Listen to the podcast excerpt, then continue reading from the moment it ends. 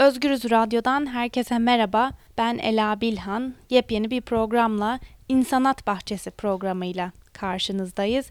Bundan böyle iki haftada bir çarşamba günleri bu programda hayvan özgürlüğü mücadelesini konuşacağız. E, çünkü özellikle ana akım medya bu mücadeleye çok yer vermiyor. Tam da bu yüzden biz Özgürüz Radyo olarak bu alanda verilen mücadelenin sesi olmak istiyoruz. Programımızın adından başlayayım. Desmond Morris'in The Human Zoo kitabının isminden esinlendik aslında. Türkçe'ye de İnsanat Bahçesi olarak çevrilmiş. Aslında isim çok şey anlatıyor ve programımıza çok yakışacağını düşündük. Çünkü bir hayvan sevgisi programından ziyade insan hayvan etkileşimli bir program yapmak istedik. Bugün hayvanların farklı alanlarda acı çekmesine biz yani insanlar neden oluyor. Dolayısıyla çektikleri acıları insanlardan uzak veya insanlardan bağımsız düşünmek çok mümkün değil. Ee, örneğin hayvanat bahçeleri, sirkler, pet shoplar veya mezbahalar bugün bize çok normal gelse de arka planda birçok hayvan acı çekiyor. Mesela bir dönem gerçekten insanat bahçeleri denilen bir şey varmış ve bayağı Afrikalılar, Kızılderililer veya aborjinler gibi çok tanınmayan veya beyaz Avrupalı topluluklara yabancı gözüken insanları gemilere doldurup Avrupa'ya getiriyorlar. Avrupa'da kafeslerin arkasına koyuyorlar ve beyaz Avrupalılar da gelip onları izleyebiliyor. Ee, internette insanat bahçelerini aratırsanız aslında çok acayip fotoğraflar var. Örneğin en çarpıcılardan bir tanesini anlatmaya çalışayım. 5-6 yaşlarında Afrikalı bir kız var ee, ve bu kız kafesin arkasında bir sürü beyaz Avrupalı da onu izliyor ve e, bir kadın da ona muz gibi bir şey uzatıyor. Bunu niye anlattım? Çünkü aslında o dönem e, bu çok normal karşılanmış. Bu noktada şunu sorgulayabiliriz. Bugün de hayvanat bahçeleri var ve e, bugün de bu çok normal karşılanıyor. Kafeslerin arkasında hayvanlar hapsediliyor ve onlar da başka kıtalardan gemilerle getirilmiş hayvanlar ve insanlar da gelip onları izliyor. Bugün bu çok normal karşılansa da bizim verdiğimiz mücadeleyle hayvanat bahçelerinin de kapanması mümkün diye düşünüyorum. Bugün hepimizin biraz daha iyi bildiği, belki biraz daha yakın hissettiği bir konu üzerinden ilerleyeceğiz. Konumuz sokak köpekleri. Sokak hayvanları demeyeceğim. Çünkü e, kedilerle köpeklerin sokaktaki durumları birbirinden biraz daha farklı. Köpeği de daraltacağım. So- sadece sokak köpeği diyeceğim bugün. E, ve sadece Türkiye'de her köşe başında e, bir sokak köpeği görebildiğimiz için bize sıradan veya doğal geliyor olabilir. Ama Kanada'dan veya Avrupa'dan gelen biri bunu çok da doğal karşılamıyor aslında. E, o zaman Türkiye'deki sokak köpeklerini anlatan köpek filmi belgeselinin fragmanını dinleyerek başlayalım. Şehir içinde köpeklere yer yok ama köyde de yok, ormanda da yok, hiçbir yerde yer yok.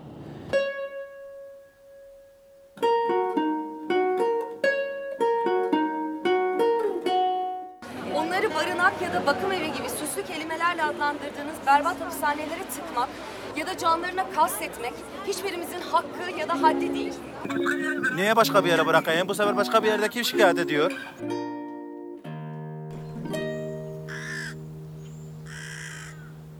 Kimliklerinizi hazırlayın. Çekim yasak bilginiz olsun. Ha biliyoruz biliyoruz.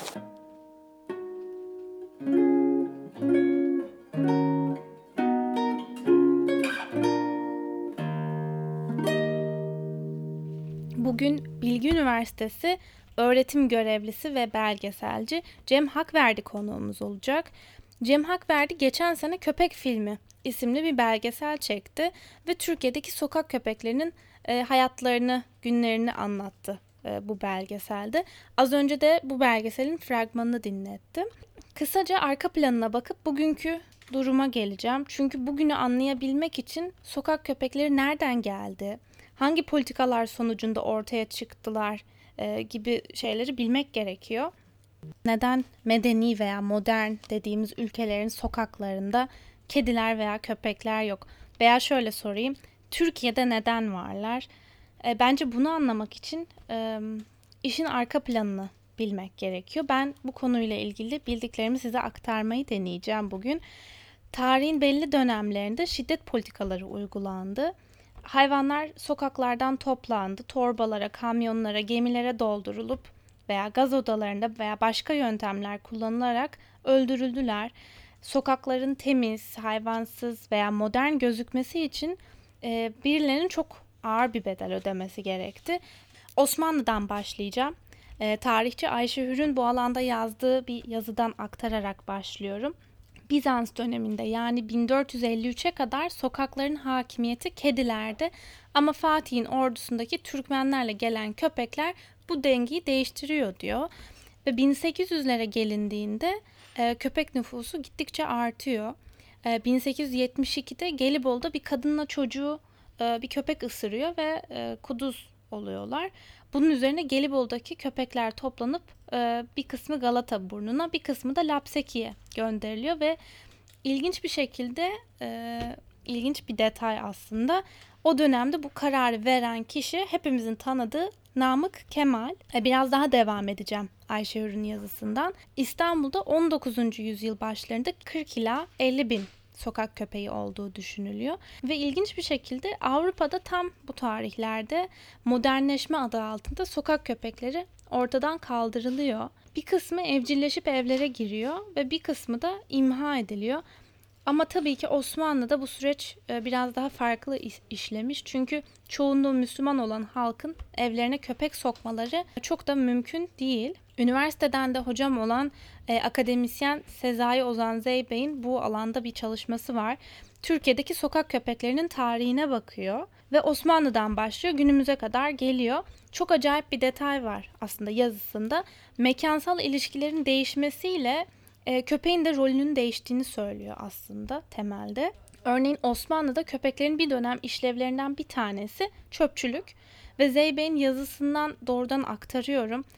Plastik poşetlerin ve çöp kamyonlarının henüz olmadığı bir dünyada çöpün kokmamasının en iyi yolu bir canlı tarafından öğütülmesi, tekrar toprağa karışmasıdır. Bu anlamda Osmanlı'da köpekler e, belediyecilik hizmeti vermişler. Yazı şöyle ilerliyor. 17. yüzyıldan itibaren şehir içi ve e, şehir dışı ulaşımın artması, mahallelerin dışarıya açılması ve ticaret ağlarının genişlemesiyle bu durum değişiyor.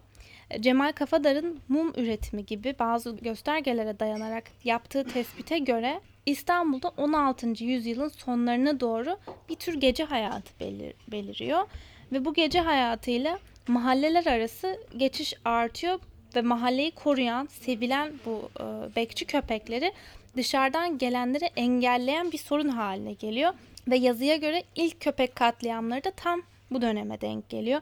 Yani mum kadar aslında küçük bir detay köpeklerle insanlar arasındaki ilişkiyi değiştirmiş Osmanlı'da. E, bilinen en büyük köpek katliamı da 2. Meşrutiyet döneminde yani İttihat ve Terakki'nin kararıyla gerçekleşiyor. 3 Haziran 1910'da tam 80 bin sokak köpeği toplanıp hayırsız adalara gönderiliyorlar. Köpekler bu adalara gönderildikten sonra açlıktan ve susuzluktan yavaş yavaş ölmeye başlıyorlar. Hatta e, hayatta kalmak için birbirlerini yiyorlar. Birçok kaynakta köpeklerin ulumalarının, inlemelerin yaklaşık iki ay boyunca duyulduğunu söylüyor. Hikayesi şöyle aslında. Bu dönemde Avrupa'da katliamlar çoktan başlamış e, ve e, parfüm kimya sanayisi için kullanılıyorlar.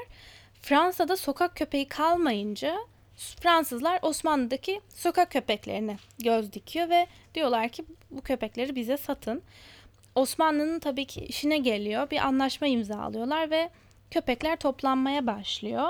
Önce halk direniyor. Ee, binlerce köpek Fransa'ya gönderilmek üzere bir gemiye bindiriliyor.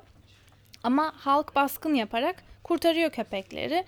Osmanlı vazgeçmiyor. Toplamayı yeniden başlatıyor. Bu sefer de başlarına asker dikiliyor. Halktan gelebilecek e, olası bir e, baskına karşı. Ama Fransa'dan bir türlü yükleme talimatı gelmiyor. Osmanlı önce fiyatı indirmek zorunda kalıyor. Sonra da diyorlar ki tamam para da istemiyoruz yeter ki bunları alın. Ama Fransa e, vazgeçiyor, almıyor köpekleri. Köpekleri de gemide artık daha fazla idare edemedikleri için herhalde hazır toplamışken şunlardan kurtulalım deniliyor ve bunun üzerine 80 bin köpeği götürüp Sivri adaya bırakıyorlar. Bir süre e, gönüllü hayvanseverler mama ve su götürüyorlar. Hatta kurtarabildikleri hayvanları geri getirenler olmuş. Ama tabii ki yine de çoğu orada ölüyor. E, halktan birçok kişi bu katliamlara itiraz edip uğursuzluk getireceğini inanıyor. Hatta tam iki yıl sonra 1912'de deprem oluyor ve e, o depremden sonra oraya hayırsız ada demeye başlıyorlar ve bugün hala da hayırsız ada olarak anılmasının sebebi bu. E, ama bu sistematik katliam da istenilen sonucu vermiyor. Kısa süre sonra sokak köpeği sayısı yeniden artıyor. Sonradan da dönemin belediye başkanı Cemil Topuzlu anılarında 30 bin köpeği yavaş yavaş imha ettirdiğini söylüyor. Ve bu kadar bilgiye gerek var mıydı gerçekten? Sonuçta 100 yıl önce yaşanmış diye düşünebilirsiniz ama ben özellikle yer vermek istedim.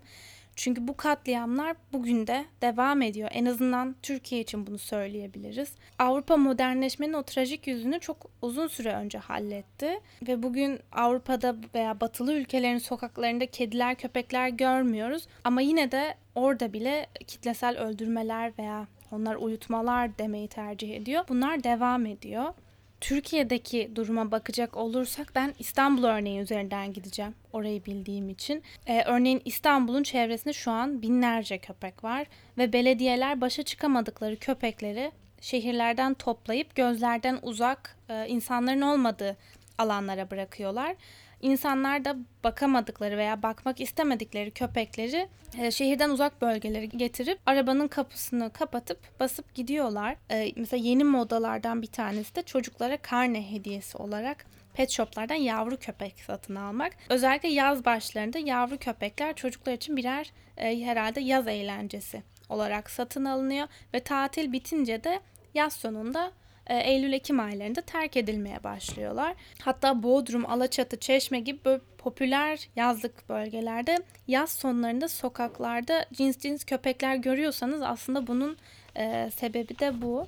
Belediyeler köpekleri alıp şehirden uzak arazilere bırakıyorlar ama hesaba katmadıkları şey köpekler orada çoğalıyor. Çünkü genelde de kısırlaştırmadan bırakılıyorlar ve bizim arazi dediğimiz alan köpekler için uygun değil. E, hatta bir araziyi tarif etmeyi deneyeceğim. E, dümdüz, artsız bir arazi. Yağmur veya kar yağdığında sığınabildikleri bir alan yok. Yazın 40 derecede gölgeleri yok. E, hayvanseverlerin yaptığı yuvalar var ama tabii ki bütün köpeklere yetmiyor. Gönüllüler mama getiriyor. Hatta buna da e, arazi beslemesi diyorlar. E, alfa köpek sürülerdeki en güçlü köpeğe verilen isim ve yemek veya sığınma gibi durumlarda da öncelik her zaman bu alfa köpeklerde. Yani güçsüz köpeklerin zaten hayatta kalması çok daha zor. Özellikle bu arazi dediğimiz alanlarda. E, doğum yapmış bir sürü anne köpek var. Köpeklerin bir kısmı insanlara hiç yaklaşmıyor veya çok uzaktan izliyorlar. Bazıları e, çok e, insanlara çok yakın ve arabalara atlayıp inmek istemiyorlar. En acı kısmı da birkaç gün üst üste mesela kar yağarsa yollar kapanıyor ve Şile, Tuzla gibi engebeli alanlarda araçlar, bu gönüllülerin araçları e, her yere giremiyor. Gönüllülerin anlattığına göre karlar eridikten sonra alana ulaştıklarında da köpeklerin büyük bir kısmı ölmüş oluyor. E, bir kısmı soğuktan, bir kısmı açlıktan, e, hatta hayatta kalmak için birbirlerini öldürüp yiyorlarmış. Dolayısıyla günler sonra alana geldiklerinde trajik bir manzarayla karşılaşıyorlar. Ee, köpeklerin doğasında sürülerle, arazilerle yaşamak var. Yani belediye alıp uzak arazilere bıraktığında bir şey olmaz diyenler olabilir. Ama bu durumun böyle olmadığını e, gördüm. Arazideki köpekler için çırpınan bir grup insan var ve onlarla arazi beslemelerine katıldığımda hayatımda daha önce görmediğim bir manzarayla karşılaşmıştım. Bir sürü köpek ölmüş, e, bir sürü yavru köpek ölmüş. Bazılarını otoban kenarında araba çarpmış. Bazı köpekler tüfekle vurulmuş. Yaraları iltihaplanmış köpekler ve benim ilk ve son beslemem oldu aslında. Benim bu görmeye bile dayanamadığım o manzaranın içinde e, binlerce hayvan hayatta kal, kalmaya çalışıyor ve e, Türkiye'nin her yanında bu böyle maalesef. E, buradan hızlıca aslında Avrupa'da ve Amerika'daki e, güncel duruma bakmaya çalışacağım. Çünkü ama medeni ülkelerde sokaklar temiz, sokaklarda kediler, köpekler yok diye düşünebilirsiniz. O yüzden biraz modern ülkelerdeki durumdan bahsedeceğim. Ee, Avrupa'da ve Amerika'da süreç şu şekilde işliyor. Köpeği aldınız, istemiyorsunuz ya birine verebiliyorsunuz ya da barınağa teslim etmek zorundasınız. Amerika gibi bazı ülkelerde terk edilen köpekler barınaklarda bir süre bekletiliyorlar. Eyalete göre değişiyor süreler ama bildiğim kadarıyla bazen 2-3 hafta bazen de 2 ay civarında bir süre tanıyorlar. Eğer o süre zarfında köpek sahiplenilmezse uyutuluyorlar. Uyutma kelimesi aslında çok yanlış. E, Çünkü uyutma denilen işlem aslında öldürme işlemi. Biz bunu biraz daha e, kibarlaştırmak mı istiyoruz bilmiyorum. E, öldürmek demiyoruz da uyutmak e, diyoruz. E, eğer bir köpeğiniz varsa, hastaysa veya acı çekecek kadar e, yaşlandıysa veteriner size uyutmayı tavsiye edebilir. Ama bu işlem bir iğneyle yapılıyor. Ama özellikle Amerika'da bu işlem iğneyle değil, belirli gaz odalarıyla yapılıyor. Barınakta süresi dolan köpekleri bir odaya dolduruyorlar e, ve belirli bir gazı solutuyorlar. Köpekler de bağıra bağıra e, acılar çekerek, kusarak e, ölüyorlar. Bu bahsettiğim iğneyle uyutma işlemi çok masraflı olduğu için birçok ülke e, gaz odalarında belirli bir gazı solutarak köpekleri öldürmeyi tercih ediyorlar. Yani aslında bu noktada medeniyet dediğimiz kavramı sorgulamak gerekiyor. Temiz sokaklarda yaşamak güzel ama bunun için bu hayvanların böyle bir acı çekmesi gerekiyorsa bunun sorgulanması gerekiyor diye düşünüyorum. Avrupa ülkelerinin bazılarında da bu tür uygulamaların olduğunu biliyorum ama genel olarak terk edilen hayvanlar ömürlerinin sonuna kadar barınakta tutuluyorlar eğer öldürülmüyorlarsa da. Evde köpek besleyenler beni daha iyi anlayacaktır. Köpekler aylarca, yıllarca tek başına bir kafeste durabilecek canlılar değil. Ee, dünyanın herhangi bir yerinde bir barınağa giderseniz köpeklerin ağladığını veya size gelmeye çalıştıklarını, oradan çıkmak istediklerini görebilirsiniz. Yani bu noktada barınaklar da e, köpekler için uygun yerler değil diyebiliriz. Ben sokak hayvanları meselesiyle ilgili bildiklerimi anlatmaya çalıştım. Konuyu tabii ki konuğumuz Cem Hakverdi ile de konuşacağız ve programın başında da söylediğim gibi geçtiğimiz sene Köpek Filmi adında sokak köpeklerini konu alan bir belgesel çekti. Öncelikle hoş geldiniz ve teşekkür ederiz. Ben çok teşekkür ederim davetiniz için. Ee, hemen sorularıma başlıyorum. Ee, Köpek Filmi adında bir belgesel çektiniz. Türkiye'deki sokak köpeklerinin yaşam mücadelesini anlattınız bu belgeselde. Size evet benim bu belgeseli mutlaka çekmem gerekiyor dedirten ne oldu? Öncelikle şu oldu, sokak köpeklerinin yaşam koşullarının aslında ne kadar kötü olduğunu keşfetmemle başladı. Ee, daha sonra kendi etrafımda yaşanan bir takım olaylar oldu. Kendi mahallemizde kaybolan bir sokak köpeğimiz oldu. Bir arkadaşımın köpeğinin zehirlenmesi e, çok önemli bir dönüm noktasıydı benim için. Ama aslında asıl ana büyük neden e, sosyal medya ve aslında zaman zaman ana akım medyada da tanık olduğumuz o hayvana karşı yapılan her türlü kötü muamele e, nin bir şekilde aslında görünür olması ve bununla birlikte de aslında e, sadece kötü şeylerin ön planda olmadığı aslında bunun arkasında çabalayan insanların da olduğunun gösterilmesi biraz e, umut veren bir belgesel olması biraz insanları harekete geçirmeye yönelik bir belgesel olması e, benim için çok önemliydi ama asıl şey aslında bu hayvanların başına gelen e, maalesef üzücü olaylar diyebilirim çok özetle. Belgeselin tam adı Köpek Filmi. Kara, Maske, Zeytin ve diğerleri. Ee, kim bu Evet. köpekler veya diğer köpeklerden e, ne farkları var? Bu köpekler sokak köpekleri. Benim karşılaştığım ve hikayelerini bildiğim köpekler ama bunlar sadece üç tanesi ve diğerleri diyerek aslında Hı. diğerlerinin de onlardan çok fazla çok farkı olmadığını e, söylemeye çalışıyorum. Zeytin mesela yıllarca yaşadığı mahallesinden, sokağından günün birinde ortadan kaybolan bir e, köpek ve e, başına ne geldiğini hiçbir şekilde bilmiyoruz. Yani yıllarca aynı sokakta, aynı köşede, aynı sitenin önünde yaşayan e, bir sokak hayvanı günün birinde keyfi bir şekilde birileri tarafından ortadan kaldırılıp e, ya bir hayvan hapishanesine gönderildi ama hepsine baktık hiçbirinde yoktu ya da e, muhtemelen daha yüksek ihtimal ıssız bir alana götürüldü, terk edildi, şehirden bir şekilde uzaklaştırıldı tıpkı diğerleri gibi aslında. Hı hı. E, biraz burada tabii köpeklerin isimleriyle var olması benim için çok önemli. Çünkü onlar birer aslında karakterlerde e, ve aslında birer mahalle sakini olarak e, yaşam hakkına sahip olan bir takım canlılar. Yani direkt maske şudur, şunun hikayesi budurdan öte aslında hepsinin bir yaşam hakkı olduğu ve bir karakter olduğu e, vurgusuydu aslında o isimleri vermek. Ama Zeytin'in bahsettiğim gibi böyle bir hikayesi var. Hı hı. Ee, Şimdi cevap verirken e, hayvan hapishanesi kelimesini kullandınız. Sanırım bunu barınaklar için kullandınız. Evet. Türkiye'deki barınakların durumuyla ilgili ne söyleyebilirsiniz? Özellikle bu belgeseli çektikten sonra. Şimdi çok yanlış bilinen bir şey var. Ben aslında bu dilin değişmesini de çok önemsiyorum. Ee, insanlar sokak hayvanlarını mesela mahallesinde istemediği zaman e, nereye gitsin diye sorduğumuz zaman barınağa gitsin, barınakta yaşasın falan gibi bir takım cümleler kuruyorlar. Fakat aslında halihazırda var olan bu barınak diye bilinen bu geçici tedavi ve rehabilitasyon merkezleri var.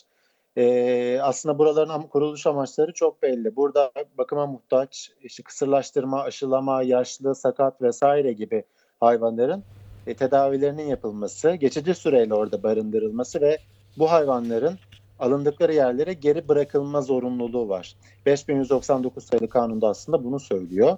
Ancak bizde bunlar maalesef e, çok büyük oranda işlevleri dışında birer hayvan hapishanesi. Yani mahallede bir e, insan çocuğu korktu diye ya da havladı dedi diye ya da kakasını yaptı diye bir köpek bir şikayette bulunuyor ve belediye görevlisi bu köpekleri geliyor topluyor. Birkaç metrelik kafeslerde sağlıklı bir hayvanı hayatının sonuna kadar e, orada hapsediyor ya da hayatının sonuna kadar da hapsetmiyor. Bir süre sonra oradan da oraların da belirli bir kapasitesi var. E, oradan da alıp başka bir yerlere götürüyor, atıyor. Yani e, bu barınak diye bilinen yerlere ben şiddetle karşı çıkıyorum. Çünkü bunlar en iyi koşullarda bile olsa birkaç metrekare değil 20 metrekarede olsa dünyanın en iyi mamalarıyla da besleseniz e, hayvanların özgürlüklerinin kısıtlanması, sağlıklı bir hayvanın hapis hayatı yaşatılması, koşamadan, türüne temas edemeden, koklayamadan, oyunlar oynayamadan, belki bir insanla etkileşime giremeden bütün günü havlayarak geçiriyor olması e, bence çok büyük haksızlık ve vicdansızlık. Yani Türkiye'deki aslında bu barınak diye bilinen bu belediye tesislerinin de temel işlevi aslında birer köpek hapishanesi olması. Aslında güzel bir noktaya değindiniz. Barınağa terk ediliyorlar ve barınaklarında bir kapasitesi var dediniz. Kapasite dolduğunda da belirli alanlara gönderiliyorlar, bırakılıyorlar dediniz. Arazileri kastediyorsunuz. Hayatlarımıza aslında çok yeni girmiş bir kavram. Ee, siz belgeseli çekerken sadece İstanbul'da değil Türkiye'nin birçok yerine gittiniz bu belgesel için. Ee, ve sizin sahanız aslında arazilerdi sanırım. Ee, bu arazilerden, işte arazideki köpeklerin durumundan, arazi beslemelerinden e, bahsedebilir misiniz? Tabii ki. Ya şimdi bir de şeye de vurgu yapmak önemli. Tamam belediyeler atıyor ama bunu normal vatandaşlar da yapıyorlar. Ya çok büyük oranda evet belediyeler yapıyor ama ben çekimler sırasında bir arabadan dört tane yavrunun e, bayağı bir arabadan atıldığına uzaktan bizzat tanık oldum ve bu belgeselde de e, aslında var. Yani bunu e, maalesef insanlar da yani sadece belediye görevlileri bunu bu sorunu kendince çözmek için yaptıkları bir şey değil. Maalesef bunu sokaktaki normal insan da yapıyor. Şimdi araziler dediğimiz zaman aklımıza ilk gelen şey hayvanların orada ne yiyip ne içtiği gibi. Çok böyle hemen akla ilk onlar geliyor ama bu tabii ki çok önemli. Ee, ama oradaki tek sorun değil maalesef. İşte hastalıklar, parazitler, sapık, katil, sıcak hava, soğuk hava sizin de biraz önce bahsettiğiniz gibi aslında onların yaşam koşullarını birçok açıdan zorlaştıran bir sürü etken var. Orada hayvanlar gerçek bir yaşam mücadelesi içindeler. Yani öyle bizim sokakta görmeye alışık olduğumuz e, türde köpekler değiller. E, zayıf olma, zayıf olanın hayatta kalma şansı bence çok az. Zaten yeni doğan bebeklerin önemli bir kısmı yetişkin olamadan hayatını kaybediyor. Ee, bir taraftan biraz önce sizin de vurgu yaptığınız gibi o köpeklerin orada üremeye devam ediyor olması bu sorunun başka bir boyutu tabii. Ee, oraya giden insanların telaşları aslında hep aynı. Yani hepsini yapabildiği en büyük şey büyük oranda günü kurtarmaktan ibaret.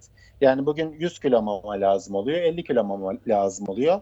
Bunu buluyorlar ve e, akşam olduğu zaman, yatacakları zaman ya da sabah kalktıkları zaman ilk düşündükleri şey E, acaba bir sonraki günün mamasını nasıl bulacakları, kimden nasıl bir para toplayabiliriz ya da kim bize mama bağışı yapar gibi e, bütün günü birilerinden birilerinden bu hayvanlar için bir şey istemekle geçen insanlar. Ve maalesef bu sistem değişmediği sürece onların bu mücadelesi de hiç bitmeyecek ve yine maalesef hiçbir zaman onların normal bir hayatı olamayacak. Normal bir hayatları olamayacak diyorum çünkü bu insanlar orada birkaç gün elini ayağını çekse e, oradaki bütün sistem aslında bir şekilde bozuluyor. Çünkü gerçekten gittiğiniz zaman siz de biliyorsunuz ve herkesin gitmesini ben çok önemsiyorum oraya. E, onların gerçekten yolunu bekleyen yüzlerce köpek var. Hı hı. Ve sadece bu insanların e, orada yaptıklarıyla, orada yaptıkları beslemelerle, sadece beslemelerle değil, sağlık mevzuları, sağlık konularıyla da ilgili bu insanların çok önemli çabaları var. O insanların orada varlığıyla bu insanlar orada, e, bu hayvanlar orada hayatına devam edebiliyorsa ediyor. Yani aslında çok böyle müthiş bir kısır döngü. Benim gözlemlediğim şey müthiş bir umutsuzluk ve çaresizlik. Böyle devam ettiği sürece. Yani Ankara'da bir yer var mesela ya da İstanbul'da bir yer var. E, Şimdi Ankara'daki o bölgenin beslemesini yapanla İstanbul'daki yapanı da biliyorum. Şeyi çok merak ediyorum. Yani bir gün bu insanlardan birinin başına bir, bir iş gelse e, oradaki hayvanların durumu ne olacak? Ee, aslında buna bağlı olarak Türkiye'de değil hatta e, dünyada başlatılan bir kampanya var. Sözlü bir kampanya da olsa e, bence son zamanların e, en iyi kampanyalarından, en iyi sloganlarından bir tanesi satın alma sahiplen diyoruz. Ee, Pet Shop'tan sokaklara giden süreci soracağım size. Ben kısaca arka planından bahsedeceğim ve soruma geçeceğim. Pet Shop'ların birçoğu Türkiye'de izinsiz bir şekilde e, köpekleri doğurtarak yavrularını satıyorlar E, ve büyüyen köpeklerin satılma ihtimali de e, ortadan kalktığı için yani üreticinin elinde patladığı için diyeyim. Bazı üreticiler satılmayan bu köpekleri arazilere gidip bırakıyorlar. Yani bazı üreticiler de bu köpekleri uyutuyorlar. E, yine uyutuyorlar diyorum, öldürüyorlar e, demek daha Evet. doğru. Çünkü sadece kar elde etmeye çalışan bu insanlar e, çok masraflı olduğu için tabii ki uyutma işlemini e, bir iğneyle değil e, havasız bırakarak e, öldürme işlemini tercih ediyorlar. Bu süreçte pet shop'tan sokaklara giden e, o süreç nasıl ilerliyor diye soracağım size. Ee, şey tabii sadece pet shop mesele değil, meselesi evet pet shop Hı. çok önemli bir ayağı. Bir de üretim çiftlikleri diye bir şey var. Hı hı. Aslında bunların e, maalesef bir kanunla bir yasaklanmış bir hali yok. Yani kanunen bunlar serbest. Hatta şu an e, hepimizin talep ettiği şey hem hukukçuların hem e, vicdanı olan herkesin talep ettiği şey hayvan satışının yasaklanması meselesi. Ee, ama o da tabii problemli bir şey. Şu yüzden problemli. Hayvan satışı dediğiniz zaman işin içine aslında tavuk da giriyor, inek de giriyor, balık da giriyor vesaire vesaire. Ama aslında kanunda tabii bunlar da çok önemli hamleler olur ama e, ya o zaman onlara ne diyeceğiz? Onların satışını nasıl yasaklayacağız falan gibi böyle bir çıkmaza girme durumu var ama o çok kolay aşılabilecek bir teknik bir mesele aslında. Yani kedi ve köpek satışı yani herhangi bir şekilde bunların satılması yasaklanmalı, yasaktır dendiği zaman e, birçok şeyde olduğu gibi nasıl biz bugün kapalı bir yerde sigara içemiyorsak ya da başka bir sürü bir şey legal olmayan bir sürü bir şey nasıl satışı serbest bunun da aslında çok kolay bir şekilde önüne geçilebilir. E, aslında çok belli yani çocuk tutturuyor bir ben hayvan istiyorum köpek istiyorum falan ya da birisi gidiyor sevgilisine köpek hediye ediyor ki böyle benim etrafımda birebir yakın tanıdığım insanlardan duyduğum e, hikayeler oldu. Ki şanslıydı o köpeklere e, sonuna kadar sahip çıktılar ama çok önemli bir kısmı e, bir heves yani siz bana bugün köpek alıp hediye etti, ettiğiniz zaman e, siz benim yaşam koşulumu bilmiyorsunuz, çalışma koşullarımı bilmiyorsunuz, bir hayvan sevip sevmediğimi ya da ona sabrım var mı yok mu ya da ne kadar alanım var hiçbir şey bilmiyorsunuz ve getirip birisine hediye ediveriyorsunuz ve o köpek bir süre sonra o insanın hayatında problem olmaya başlıyor. E şimdi öyle olduğu zaman dediğiniz gibi bir sokağa atılma meselesi maalesef var. E, onun dışında bilinçli olarak alıp da köpek havladı kakasını yaptı, eşyalarımı kemiriyor diye birine sahiplendirmeye çalışıyor belki başlangıçta iyi niyetli olarak. Ama onu da başaramayınca sokağa bırakıyor gibi gibi gibi bunu istediğiniz kadar çoğaltabilirsiniz aslında. E, böyle saçma sapan canlı olan, psikolojisi olan, yaşam hakkına sahip olan e, bir takım canlıların maalesef bir ticaret aracına dönmüş olması e, kabul edilemez bir şey. E, e, satın alma sahiplen sloganı çok önemli ancak e, bizim asıl meselemiz şu an sizin de çok iyi bildiğiniz gibi sokak hayvanları ile alakalı bir dert. Hı hı. Yani evet e, arazilerde ve sokaklarda ve ormanlarda cins köpeklere de rastlıyoruz zaman zaman. Ama büyük oranda sokak köpekleri. Sokak köpekleri dediğim zaman biçimsel olarak ve e, aslında belki de metaboliz e, yaşam koşulları o doğaya uygunluğu açısından biraz daha farklı bir türden bahsediyorum Hı e, hı. aslında. Yani cins köpeklerin biraz daha o koşullarda yaşama şansı bence çok daha zor. E, şimdi biz bu köpekleri sahiplendireceğimiz zaman yani golden sahiplendirmek ya da ne bileyim işte terrier sahiplendirmekten falan bahsetmiyoruz. Yani büyük bayağı köpeklerden bahsediyoruz. Şimdi ben bir iki hafta önce e, hatta belki de bir ay falan oldu. Romanya'daydım. Belgeselin gösterimi için gittim. E, orada da benzer bir takım mücadeleler var. Orada da belediye sokaktan köpekleri topluyor. Bir ay sahiplendirilmezse uyutuyor dediğimiz aslında canını alıyor, öldürüyor. Hı hı. Yani uyutuluyor bayağı yumuşatıyor mevzuyu. Siz de biraz önce vurgu yaptınız. Bayağı öldürülüyor köpekler. Fakat orada benim gözlemlediğim şey bizdekinden farklı olarak insanların sokak hayvanlarını, sokak köpeklerini de sahiplendiği. Yani ben orada çok fazla sayıda tasmayla köpek gezdiren, sokak köpeği gezdiren insan gördüm. Şimdi bizde durum biraz daha farklı benim gözlemlediğim kadarıyla. Bizde çok fazla hayvan seven insan var ve hayvan sahipliği oranı da bence oldukça fazla olduğunu düşünüyorum. Ancak bu köpeklerin e, evlerinde köpek bakanları insanların bir yüzde veremem, net bir şey söyleyemem ama belki de tamamına yakını cins köpek. Şimdi biz asıl şeyi çözmeye çalışıyoruz. Yani orman, arazi vesaire diyoruz. E, oradaki köpeklerin e, talep görmesi maalesef akla bile gelmiyor. Bir şekilde oraya e, karşı onlara karşı bir talep yok. Oraya doğru bir yönelim yok açıkçası. Bizim aslında biraz daha şeyi anlatmamız lazım ya da bunun üzerine fikir üretmemiz lazım. Yani o köpeklerin de aslında bir köpek olduğu, herhangi bir köpekten çok fazla farkı olmadığı, belki boyut olarak biraz büyük olabilir vesaire gibi bir takım farklılıklarının olduğunu bir şekilde öne çıkarıp aslında o köpeklerin sahiplendirilmesine yönelik bir şeyler yapmamız bence e, çok daha kıymetli, anlamlı geliyor bana. Yani cins köpekleri de sokakta sağda solda bırakalım tabii ki demiyorum.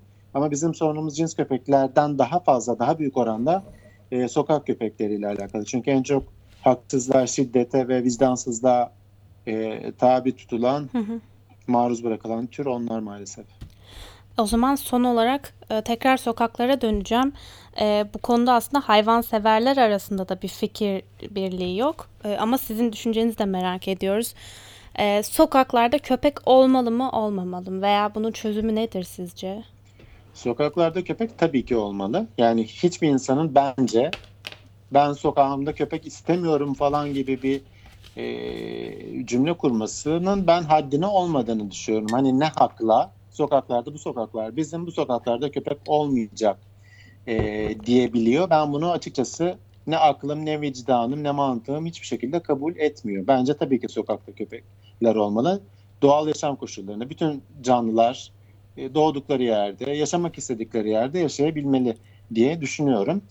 E, ama tabii şu çok kıymetli, çok önemli. Bir şekilde biz nüfusu da kontrol etmek, kontrol altında tutmak zorundayız. Çünkü köpekler biliyorsunuz sürü halinde yaşamayı seven e, canlılar ve sürü halinde yaşadıkları zaman kendi aralarında dahi bir takım problemler olabiliyor. Yani köpek nüfusunun aslında çok çok çok çok artmasıyla birlikte e, bir takım sorunların olması muhtemel.